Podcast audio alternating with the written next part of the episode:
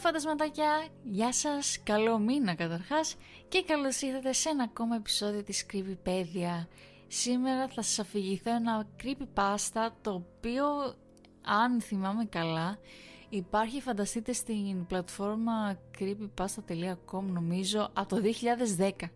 Είναι παλιό, είναι από τα κλασικά, λέγεται The God's Mouth ή αλλιώς το στόμα του Θεού, οπότε χωρίς να χάσουμε άλλο χρόνο ας ξεκινήσουμε. Φυσούσα και ξεφυσούσα κάτω από την αναπνοή μου καθώς κοιτούσα το στόμα του Θεού ή αλλιώς God's Mouth. Ένιωθα λες και ο μεγάλος κακός λύκος ήταν έτοιμος να σταματήσει τα τρία θώα γουρουνάκια από το να οχυρώσουν τα αυτοσχέδια σπίτια τους. Χαμογέλασα και στη συνέχεια γύρισα το κεφάλι μου για να ψάξω τη Μάργαρετ. Βρισκόταν μερικά μέτρα πιο κάτω από την είσοδο της σπηλιάς, κρατώντας ένα μπαστούνι κοντά στο μικροσκοπικό στέρνο της. «Γρήγορα!» της φώναξα προς τα κάτω. Γύρισα πίσω στη σπηλιά, εξακολουθώντας να χαμογελάω. Μια παλιά, σάπια πινακίδα έξω έγραφε «Σπήλαιο του στόματος του Θεού». «Μείνετε μακριά». Τι βαρετό κλισέ. Η Μάργαρετ έφτασε τελικά στην είσοδο και στάθηκε δίπλα μου, σχεδόν διπλωμένη και λαχανιασμένη. Κοίταξα κάτω και χαμογέλασα. «Κοίταξέ το!» «Το στόμα του Θεού, αναρωτιέμαι που είναι ο πισινός του», γέλασα με τον εαυτό μου. Η Μάργαρετ ήταν λιγότερο ενθουσιώδης. «Δώσ' μου το μπουκάλι με το νερό», είπε εκνευρισμένη. Το μπουκάλι συνάντησε το πρόσωπό της και για μια στιγμή ένιωσα κατά κάποιον τρόπο γαλήνια βλέποντάς την να πίνει το νερό. Στην πραγματικότητα το παίρνω πίσω αυτό. Ενώ το σχόλιο περί γαλήνης ήταν περισσότερο ένα συνέστημα που ήταν κάπως δύσκολο να περιγράψω ή να δώσω ένα όνομα, αλλά θα μπορούσα να συμβιβαστώ με τη λέξη ικανοποίηση. Και πάλι ακούγεται κλισέ, αλλά ήταν ωραίο να νιώθω ένα παράξενο, μπερδεμένο είδος ευτυχίας για μια φορά. Αναστέναξα και άναψα τον φακό μου. Τον έστρεψα προς τη σπηλιά. Κατάμαυρο. Το στόμα του Θεού. Αυτό έμοιαζε με το αντίθετο από αυτό που θα φανταζόταν κανείς. Γύρισα πάλι προς τη Μάργαρετ. «Είσαι έτοιμη» ρώτησα. Επιτέλους στεκόταν όρθια. Κούνησε το κεφάλι της. Της χτύπησα φιλικά το χέρι στην πλάτη και μπήκαμε στο στόμα του Θεού. Το εσωτερικό δεν διέφερε από αυτό που είχα δει έξω με τον φακό μου. Ήταν σκοτεινό, θλιβερό και κατάμαυρο. Αυτή η μαυρίλα φαινόταν να απλώνεται ατελείωτα, ανεξάρτητα από το πώς τοποθετούσα τον φακό μου. Το βραχώδες έδαφος ήταν υγρό. Το τελευταίο φυσικό φως εξαφανιζόταν σιγά σιγά πίσω από τη Μάργαρετ και μένα καθώς προχωρούσαμε όλο και πιο βαθιά. Μου φάνηκε παράξενο πόσο ευαίσθητος και συναρπαστικός φαίνονταν τώρα ο κόσμος γύρω μου παρά το γεγονός ότι οι σταλακτήτες, οι σταλαγμίτες και άλλοι διάφοροι βραχώδεις σχηματισμοί ήταν τόσο οδοντοτοί. Φαινόταν ότι ακόμη και ανάμεσα στα μητερά δόντια του Θεού θα μπορούσα να ξαπλώσω και να ξεκουραστώ εκεί για πάντα. Φαινόταν άνετα. Προφανώς η Μάργαρετ δεν συμφωνούσε. Ανατρίχιασε κατά το μπράτσο μου Σήκωσα το φρύδι μου. «Χρειάζεσαι το παλτό σου» ρώτησα. Προσπάθησα να την κοιτάξω και να κάνω τη μη λεκτική επικοινωνία όσο το δυνατόν σαφέστερη μέχρι που συνειδητοποίησα ότι είχαμε χαθεί στο σκοτεινό μαύρο του σπηλαίου. Δάκουσα τα χείλη μου και περίμενα αλλά εκείνη δεν απάντησε. Για μερικά λεπτά περπατούσαμε σιωπηλά. Σταμάτησε και στάθηκε ακίνητη. Σταμάτησα κι εγώ. «Γιατί στο διάλογο είμαστε εδώ μέσα» είπε. Ακουγόταν εκνευρισμένη. Ανασήκωσα τους ώμους μου, περισσότερο για να κατευνάσω τον εαυτό μου παρά εκείνη και έβαλα το φακό μου κάτω από το πρόσωπό μου. Σκιές κάλυπταν το μισό μου πρόσωπο ενώ το άλλο μισό φωτιζόταν σαν μια άθλια μάσκα. «Ου, τρομακτικό!» φώναξα γελώντας. Εκείνη δεν κουνήθηκε. Αναστέναξα. «Νόμιζα ότι ήθελες να φύγεις», είπα. Παρατήρησα πως η φωνή μου αντιχούσε στους ήχους της σπηλιάς σε οποιαδήποτε ένταση. Εν, εννοώ, άρχισα πάλι, ξύνοντας το πηγούνι μου. Είπες ότι ήθελες να πάμε να δούμε λίγη φύση για τις διακοπές μας και φάνηκε εντυπωσιασμένη όταν σου μίλησε για την επίσκεψή μου στις σπηλιές μαμούθ πριν από μερικά χρόνια. Οπότε...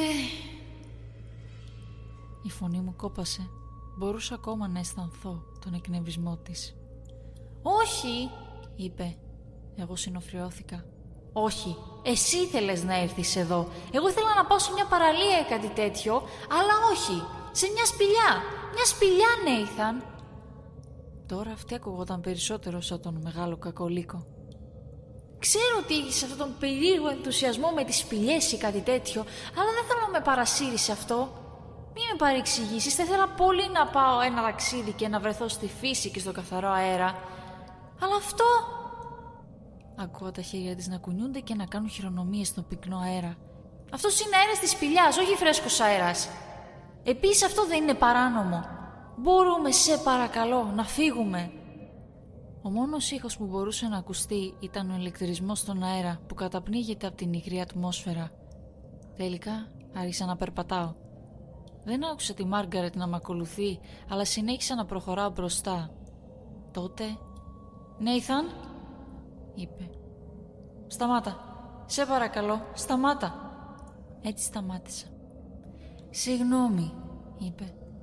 Την άκουγα να έρχεται πιο κοντά μου. Είμαι κουρασμένη και δεν έχω συνηθίσει να τρέχω και να σκαρφαλώνω και τα λοιπά. Απλά είμαι εξαντλημένη. Δεν πειράζει, είπα. Μου έπιασε το χέρι. Αλήθεια, δεν πειράζει. Κούνησα το κεφάλι μου. Προς τα πού είναι η έξοδος; Δεν θυμάμαι. Ότι Μάργαρετ να σταματάει επί τόπου. Κανείς μας δεν μπορούσε να θυμηθεί. Κατά κάποιον τρόπο, μέσα στη σύγχυση της διαφωνίας μας, Είχα ξεχάσει προς τα που κινούμασταν. Ηλίθιε, σκέφτηκα στον εαυτό μου. Έπρεπε να είχα φέρει ένα καταραμένο σκηνή ή κάτι τέτοιο για να βρούμε τα χνάρια μας πίσω. Έπρεπε να αναλάβω δράση, οπότε χωρίς πολλή σκέψη γύρισε 180 μοίρες και είπα «Από εδώ». Περπατούσαμε για διάρκεια που έμοιαζε με ώρες. Τα πόδια μου ήταν κουρασμένα και πονεμένα και άκουγα τα βουκητά της Μαργαρέτα από πίσω μου. Κρατούσε σφιχτά το χέρι μου. Ένιωθα απέσια. Αυτό ήταν δικό μου λάθος. Τότε πάγωσα. «Hey, hey», είπα. «Βγάλε το χέρι σου έξω. Νιώσε αυτόν τον βράχο». «Δεν είναι κάπως ασυνήθιστα ζεστός», είπα. Δεν είπε τίποτα. Άρχισα να προχωρώ κατά μήκος του τοίχου ψηλαφώντας τον καθώς προχωρούσα, φωτίζοντας το φακό μπροστά μου. Ξαφνικά ένιωσε έναν οξύ πόνο στο κεφάλι, καθώς το ταβάνι του God's Mouth συναντήθηκε με το κεφάλι μου. «Ω σκατά!» άξα. «Νέιθεν, είσαι καλά!» ρώτησε η Μάργαρετ. Φαινόταν να είναι στα όρια του πανικού τώρα. «Είμαι καλά», είπα. «Θα φύγουμε από εδώ σύντομα, το υπόσχομαι». Ξεκίνησα πάλι στρέφοντας το φακό μου προς τα πάνω τώρα για να δω το ταβάνι. Φαινόταν η διαδρομή να γίνεται όλο και πιο στενή. Αυτό ήταν παράξενο. Άκου, ε, Μάργαρετ, είπα μέσα από σφιγμένα δόντια. Νομίζω ότι πρέπει να γυρίσουμε από την άλλη μεριά. Η Μάργαρετ αναστέναξε δίπλα μου.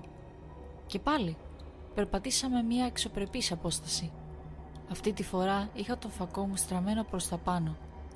Σίγουρα ο χώρος της σπηλιάς φαινόταν να γίνεται όλο και μικρότερος αν είχε απομείνει καθόλου φως στο στόμα του Θεού εκτός από τον φακό μου, είμαι σίγουρος ότι η Μάργαρετ θα μπορούσε να δει το μαύρο των ματιών μου να απλώνεται πανικόβλητα. Είχαμε χαθεί εντελώς. Άφησα το χέρι της Μάργαρετ και άρχισα να ψηλαφίζω πυρετοδό στο δρόμο μου κατά μήκος των τείχων. «Όχι, Νέιθαν!» Την άκουσα να φωνάζει. Συνέχισα να προχωράω. Έπρεπε να βγούμε έξω. Αν χαθούμε, κανείς δεν θα μπορεί να μας βρει. Συνέχισα να ψηλαφίζω κατά μήκος του τοίχου μέχρι που βρέθηκα απότομα σε μια γωνιά. «Γαμώτο!» είπα δυνατά. «Μάργαρετ, αυτό φαίνεται να είναι αδιέξοδο». Γύρισα πίσω μου. «Μάργαρετ» Καμία απάντηση. «Να πάρει» Άρχισα να ξαναψηλαφίζω, σχεδόν τρέχοντας, καθώς ένιωθα τον τοίχο να περνάει από τα κροδάχτυλά μου. Δροσερές, υγρές πέτρες και οδοντοτά πετρώματα. Ξαφνικά βρέθηκα πάλι σε μια γωνία. Γαμώτο, γαμώτο, γαμώτο, γαμώτο! Φώναξα. Μάργαρετ! Μάργαρετ! Φώναζα το όνομά της τώρα. Στη γωνία της σπηλιάς, όπου είχα βρεθεί ήδη τόσες φορές, άκουσε έναν θόρυβο. Έβαλα το αυτί μου στον βράχο. Φαινόταν να είναι ακόμα πιο ζεστός τώρα. Άκουσα τους αμυδρούς ήχους της Μάργαρετ από την άλλη πλευρά του βράχου. Φώναζε. «Όχι, όχι, όχι, όχι», είπα. Άρχισα να τρέχω τυχαία στους τοίχους γύρω μου. Με τη συνειδητοποίηση αυτή ήρθε ένα κύμα απόλυτου τρόμου. Δεν υπήρχε καμία είσοδος. Δεν υπήρχε καμία έξοδος. Μόνο αυτές οι τέσσερις γωνίες. Και εγώ ένιωθα το αίμα να τρέχει από το κόψιμο που κατάφερα χτυπώντας το κεφάλι μου στα τυχώματα της σπηλιάς. Τα τυχώματα αυτά άρχισαν να μου κλείνουν. Έκλειναν για να με σκοτώσουν και σύντομα θα πίεζαν το κρανίο μου και θα συνέθλιβαν το θώρακά μου. Καθόμουν εκεί για ώρες, περιμένοντας τον θάνατο. Ο φακός μου είχε αρχίσει να αναβοσβήνει. Τελικά ένιωσα το απαλό άγγιγμα αυτόν τον τείχο να πιέζει την πλάτη μου. Άρχισα να κλαίω καθώς ξάπλωσα στο έδαφος. Άφησα τον φακό μου να κυλήσει πάνω στην πέτρα καθώς έμεινε εκεί, ήσυχα, προύμητα, με τα δάκρυα να στάζουν στο πρόσωπό μου, γύρισα και κοίταξα τον φακό. Οι τελευταίες εξασθενημένες ακτίνες φωτός έδειχνα κάτι όχι πολύ μακριά από το πρόσωπό μου. Τα μάτια μου άνοιξαν ορθά και ένιωσα τα δάκρυα να πέφτουν ακόμα πιο δυνατά στο πρόσωπό μου. Οι πέτρες τρυπούσαν τώρα το δέρμα μου και το αίμα έσταζε από παντού. Εκεί, στο τελευταίο φως, ήταν το ρεκτικό. Ο φακός έλαμψε πάνω σε ένα χέρι του οποίου τα είχε τα βαμμένα κόκκινα και ούλιαξα από την αγωνία μου καθώς έβλεπα το στόμα του Θεού να μασάει το τελευταίο του γεύμα. Και λοιπόν φαντασματάκια, η ιστορία, η μάλλον πάστα φτάνει στο τέλος του. Ελπίζω να σας άρεσε, ελπίζω να σας φάνηκε έτσι... Πώς να το εξηγήσω; Όσοι είστε κλειστοφοβικοί θα ακουστεί κακό αλλά μπορεί αυτή η ιστορία που να ενίσχυσε τους φόβους σας. Είναι αρκετά έτσι τρελή ιστορία και υπάρχουν τόσο πολλά παραδείγματα in real life ανθρώπων οι οποίοι πήγανε σε μέρη που δεν έπρεπε να πάνε γιατί κανονικά απαγορεύεται η είσοδος, ξέρετε για κάποιο λόγο απαγορεύεται η είσοδος και παθαίνουν τα κακά μαντάτα και λες λίγο ρε bro, εντάξει, τα θέλεις και τα άπαθες. Αλλά που λέτε φαντασματάκια, αυτή είναι η ιστορία. Ελπίζω να σας άρεσε. Ευχαριστώ πάρα πολύ για την υποστήριξη και που κάθεστε και με ακούτε.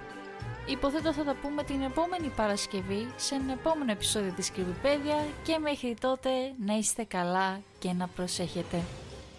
Bye bye!